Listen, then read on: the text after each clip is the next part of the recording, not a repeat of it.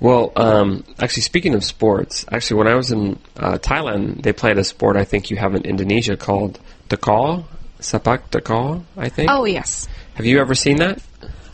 I tried once in a university, and it's quite great. I think.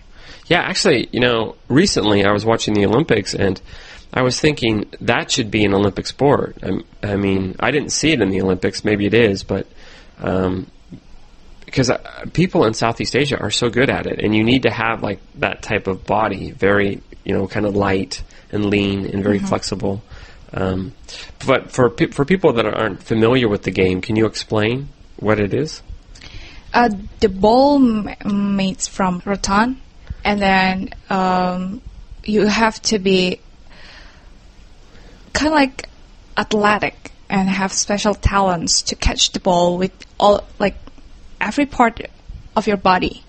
And then you have to have a self-conscious that where's the ball go because it's once like it goes fast and just sometimes oh my god just go- directly into you so you have to catch the ball maybe with your head or maybe with your hands or even with your um, chest It's amazing, amazing sport.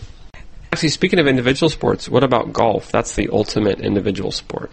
I want to do it, but actually, uh, the equipment's pretty expensive, and I don't know much about it. Now, in your country, uh, in Indonesia, are there many golf courses? Yes, they have.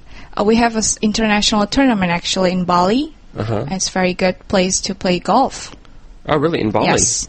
So you can surf in the day and Yes, maybe, or in the morning, and yes, and at night you have um, kind of like relax and enjoy um, massage and spa. wow, sounds good. Okay, well, anyway, it was nice talking to you about sports, Santi. Thank you too.